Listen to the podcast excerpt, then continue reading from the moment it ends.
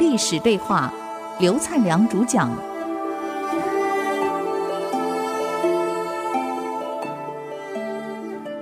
欢迎空中的各位好朋友，我们再回到历史对话来。我们谈到了这个岳飞没有掌握环境变因，这个真正让宋高宗坐上皇帝宝座的是金兵啊，而不是他爸爸跟他哥哥。金兵两度进开封，第一度逼宋徽宗下台，让钦宗继位；第二度是全部带走了。你们一定觉得怀疑：既然全部抓光了，那个高宗为什么没有被抓？当时他只是个康王而已。赵构，原因很简单，他正好人不在中央。当时钦宗警觉到国家危急了，所以把弟弟康王找来。那时候康王才十八岁，念这个建中二年级啊，念高中二年级啊。您到江南去募兵，赶快去募兵啊。高宗讲：“我才十七八岁，啊，皇兄啊，我不适合呀，我才十七八岁，念高中，要不去斩立决，啊，要斩，那那那那那那，我我我去我去，不能不去了。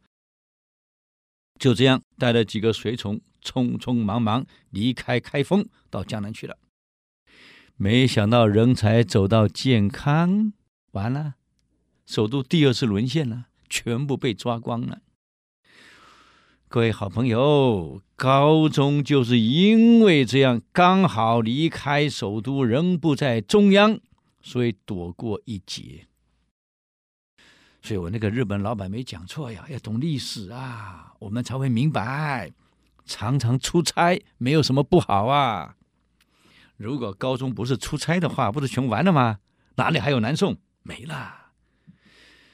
后来在这个江南募兵，他募的有四个很重要的人，一个是秦桧，一个岳飞，一个韩世忠，一个宗泽。这四个人其实很合作，把南宋给稳住了。啊，历史学家称他们四个叫南宋的四大金刚。那么这四个金刚总算把宋朝给稳住了，大家都很好，很团结。嗯，那么。其中岳飞呢，皇上其实很欣赏他，屡战屡胜，所以金兀术讲嘛，撼山易，撼岳家军难。高宗给岳飞一把尚方宝剑，可以先斩后奏。各位好朋友，你想一想，皇上会给你尚方宝剑，这样看起来对岳飞信不信任？当然信任嘛。既然信任，干嘛杀你？哎呀，就是没看脸色讲话呀。第一，他喜欢在皇上面前讲，让我率兵直捣黄龙，迎回二圣地。从此，皇上对岳飞开始怀疑了：你真把二圣弟接回来，我干什么？嗯？但岳飞不止犯这个错，常常问皇上：太子决定了没有？太子决定了没有？完了。历史上反正是干扰到皇家有关储军的，没有一个有好下场。所以各位，我们不要问老板，到底你两个儿子谁接班啊？这个少问，我从来不敢提。各位，嗯，这是没办法的。你知道谢晋吗？明成祖最信任的宰相其实是谢晋，可谢晋的下场为什么惨？就是去干预到了明成祖储君的问题，而得罪了二皇子汉王，完了，死得好惨啊！这个如果留到以后我们再谈，因为明朝还没到啊，现在还在早期啊。那么这个这一天，宋高宗开完国事会议啊，宴请四个副主席吃饭，就来了三个，宗泽没来，岳飞。韩世忠、秦桧三个都到了，而岳飞是跟韩世忠两个人同时进场。一进场的时候，桌上面有人名牌，皇上、岳飞、秦桧、韩世忠是对着坐，四个人。韩世忠赶快把岳飞拉到旁边去交代一句话：“岳兄啊，你要了解皇上的个性啊。”今天晚上，我建议你多吃饭，少说话呀。可惜岳飞的反射能力太差了，啊，既不了解个别差异，所面对的是高中，高中只能讲四个现代化，不能讲真话，他偏偏去讲真话，要赢回二圣地，讲话没有拿捏得体，又没听懂韩世忠的这个这个暗示，饭局终于开始了。你看我们韩世忠真会做人啊！赶快拿起酒杯，哎呀，微臣敬皇上，微臣敬丞相，微臣敬参谋总长岳飞，快快乐乐打通关。打完了以后，哎呀，微臣自己干杯，谢谢各位，谢谢各位，多好啊，气氛多好啊！这个岳飞怪了，从头到尾不吃不喝，就是叹气，哎，哎，了然了，了然了。连闽南话都讲出来了，你看，这个高宗一看，岳爱卿啊，您为什么不吃饭啊？啊，老叹气啊，怎么回事呀？哎，皇上，你想想看，二圣帝原在鲁庭受苦受难，我们为人臣子的哪堪偏安江左，还做这样的享受呢？请问他在骂谁？这个高宗一听，你去翻看南宋史，当场为之动容。什么叫动容？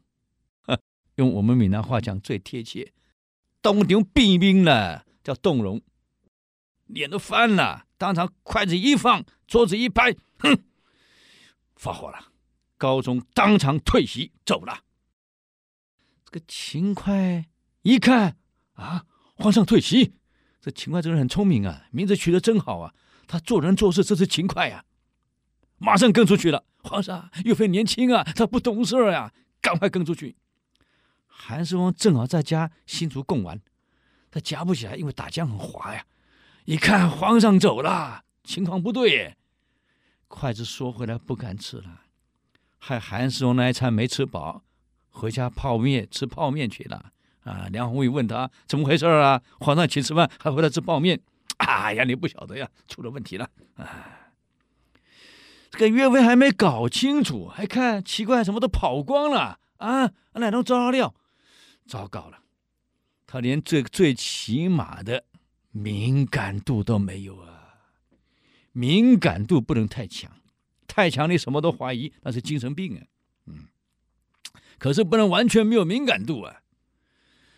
高宗冲出去了，韩世忠走了，秦桧跟出去。皇上，岳飞年轻，他不懂事儿。高宗非常愤怒，年轻，不懂事儿，哼，三十九岁的还年轻不懂事儿，要几岁才懂事儿？他要搞清楚，他的荣华富贵都是我给他的，不是二圣帝给他的。满脑子只有二圣帝的存在，真把他们接回来，那么，那么，那么，不能讲了。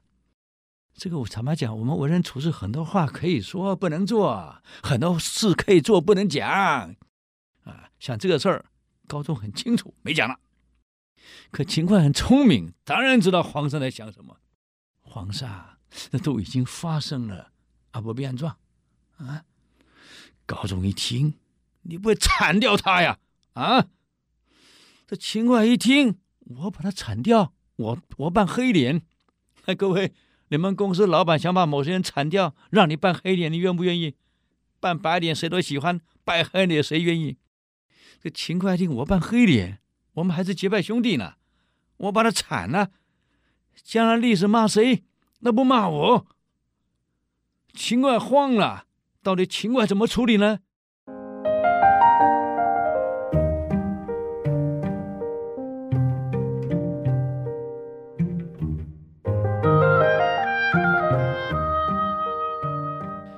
各位空中的好朋友，我们接上一段的啊，继续努力。刚刚我们谈到这个宋高宗愤怒地走了，要秦桧把岳飞铲掉。这个秦桧一听我铲岳飞呀，那么历史不骂我吗？当场跪下去了。皇上，我不行啊，我没能力呀、他是武将，我是文人啊，我哪有办法呀？你另请高明。高宗一听，我叫你用武力的，你不用脑袋的啊？你台大法律系怎么毕业的？就这个时候，高宗抓了一摞金牌，当场甩给他。你自己看着办。岳飞要不惨掉，我就唯你是问。当心我处你九族。皇上走了，请问秦桧怎么办？各位，如果你们是秦桧，你要怎么办？是杀岳飞，还是九族给皇上杀？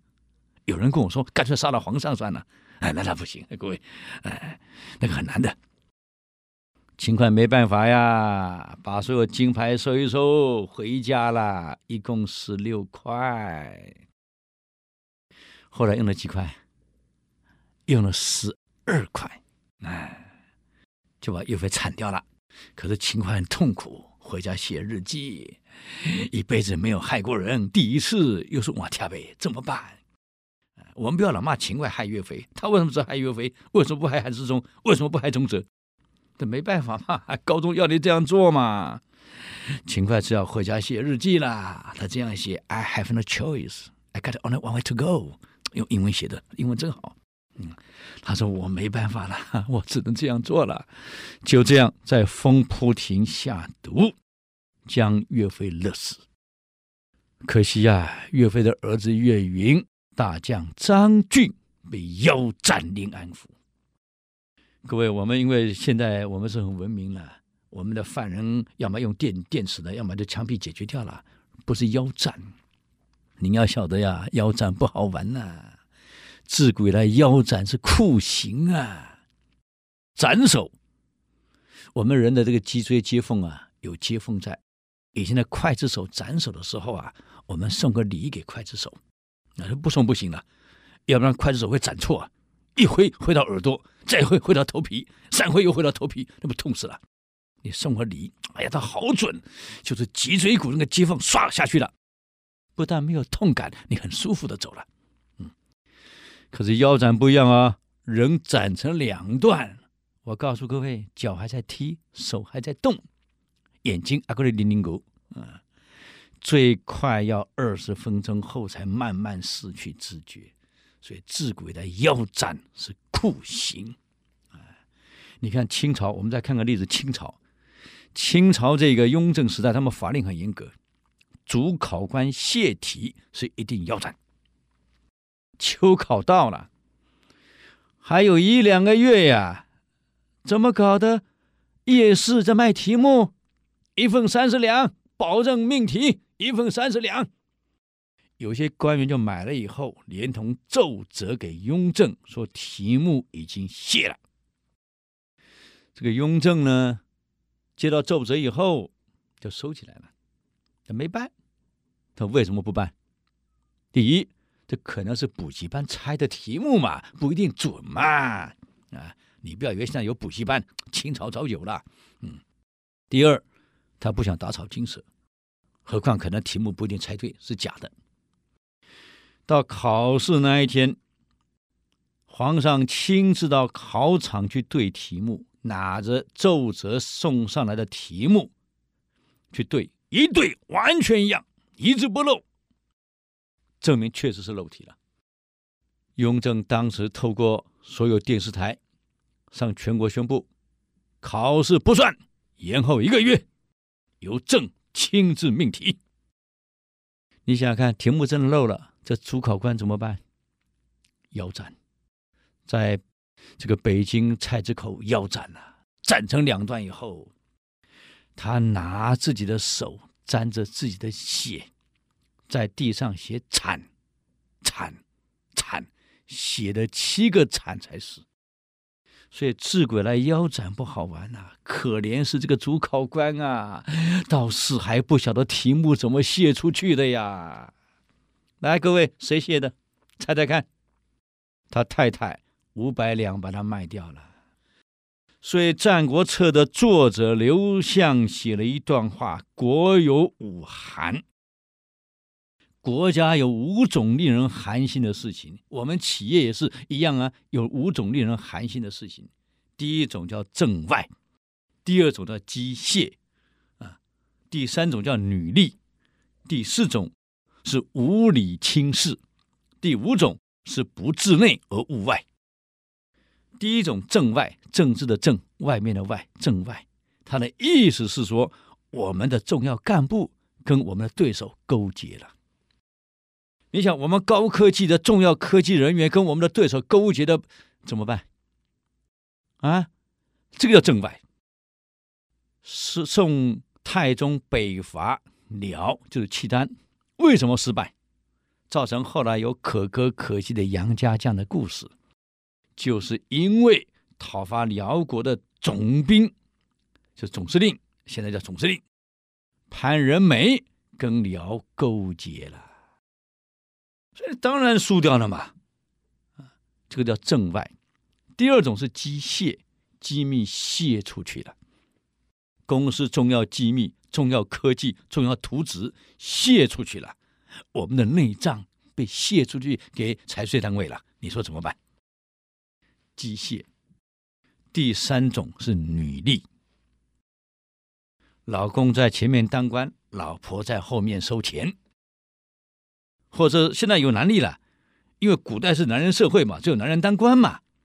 现在也有男力了，老婆在前面当官，老公在后面收钱。纽西兰的那个妇女部部长姓黄，是个华人，在电视机实况转播，一把鼻涕一把泪辞去部长，为什么？男力，她老公在上海做生意，来来去去全部报公款，报太太的公款。背着太太收钱，被新闻给抖出来了。你看，所以古代只有女力，现在是男女力都有。我们啊，在政界的，在企业界的，我们都要很清楚啊，这个家程要管好啊，不然会造成女力呀、就是这个主考官的夫人把题目给卖掉了，他倒怎么试都不知道，好可怜啊。